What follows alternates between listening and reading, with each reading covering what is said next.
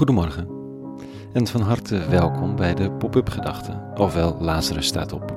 Tof dat je luistert, ik ben Rico. Ik schrijf op werkdagen tussen 6 en 7 ochtends overwegingen om de dag mee te beginnen. Al improviserend, formulerend en gebaseerd op de Bijbellezingen van de dag. Het begint altijd met een titel. Vandaag. Waarom moet er nou weer geoordeeld worden? Pop-up Gedachten woensdag 12 mei 2021.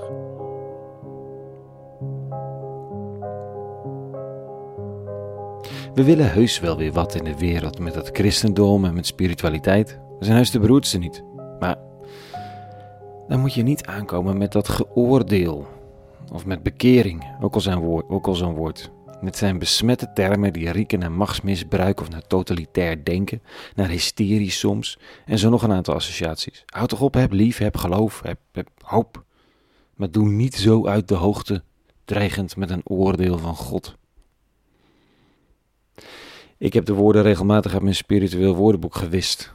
Oordeel en bekering en nog een hele rits van dat soort termen. Ze waren onbruikbaar. Want ze werden ingezet, althans zo kwam het op mij over toen ter tijd, om dan wel angst aan te jagen, dan wel de eigen overtuiging van de ander goddelijke kracht bij te zetten. En over het algemeen klonk het een beetje schril. Of het nu ging om een gereformeerde donkerheid van oordeel en straf en een God die zich vertorende over jou en mijn ongeloof. Of over evangelische emotionele oproepen om je hart, al dan niet verkleind tot hartje, aan de Heer te geven. Waarvan niet precies duidelijk werd wat het betekende, maar het was iets met totale overgave. Voor de vrienden buiten de bubbel was oordeel en bekering helemaal een no-go. Toch komt Paulus vandaag bij zijn aankomst in Athene, waar hij direct door de Areopagus beklimt en daar het woord neemt. De Areopagus is de berg waar filosofen nadenken over het leven en van gedachten wisselen. Hij komt met prachtige filosofische woorden en oordeel. Dit staat. Hij, de God die ik bij u eh, introduceer, is immers niet ver van ieder van ons, want door Hem hebben wij het leven, het bewegen en het zijn. Zoals sommige van uw eigen dichters hebben gezegd, want wij zijn van Zijn geslacht. Zonder acht te slaan op de tijden van onwetendheid, laat God thans aan de mensen de boodschap brengen dat zij zich allen en overal moeten bekeren.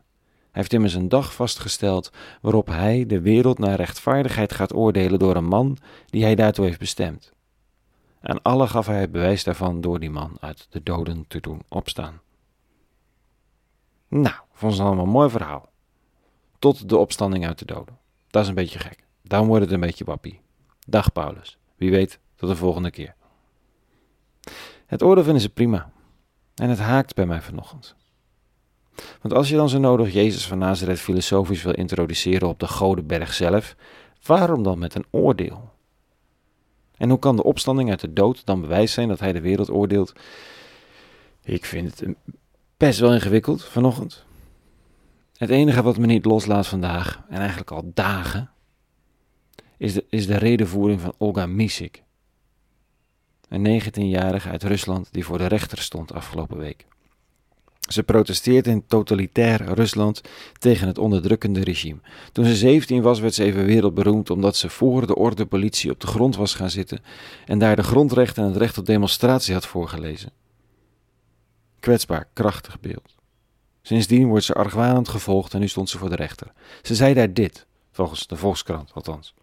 Vandaag beslist u niet over mijn lot, maar over uw eigen lot. En u heeft nog de kans om het goede pad te kiezen. U weet precies wat er gaande is. U weet hoe het heet. U weet dat er goed en kwaad is en vrijheid en fascisme en liefde en haat. Ontkenning van het bestaan van die tegenstellingen zou de grootste misleiding zijn. Degenen die nu de kant van het kwaad kiezen, reserveren daarmee vast een plek voor zichzelf in het verdachte bankje. Iedereen die meewerkt aan deze wetteloosheid wacht een proces in Den Haag. Olga Misik, 19, is voorgeleid. Maar ze heeft besloten dat ze daar niet zit om geoordeeld te worden. Maar zij weet en stelt dat zij het oordeel is. Over rechters in Rusland. En dat het hoog tijd is dat de autoriteiten, deze autoriteiten, zich bekeren. Door Olga snap ik misschien een beetje wat Paulus bedoelt als hij op de Areopagus zegt dat JC niet dood is gebleven en nu de vraag En nu dus de vraag is wat je met zijn aanwezigheid doet, zijn boodschap, dat wat hij belichaamt. Dat zal uiteindelijk bepalen wie je bent en wie je geworden bent.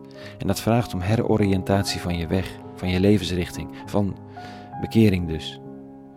Want de onvoorwaardelijke liefde, overgave, de goddelijke eis tot rechtvaardigheid, die groter is dan jouw politieke gekonkel, die is niet dood, die leeft.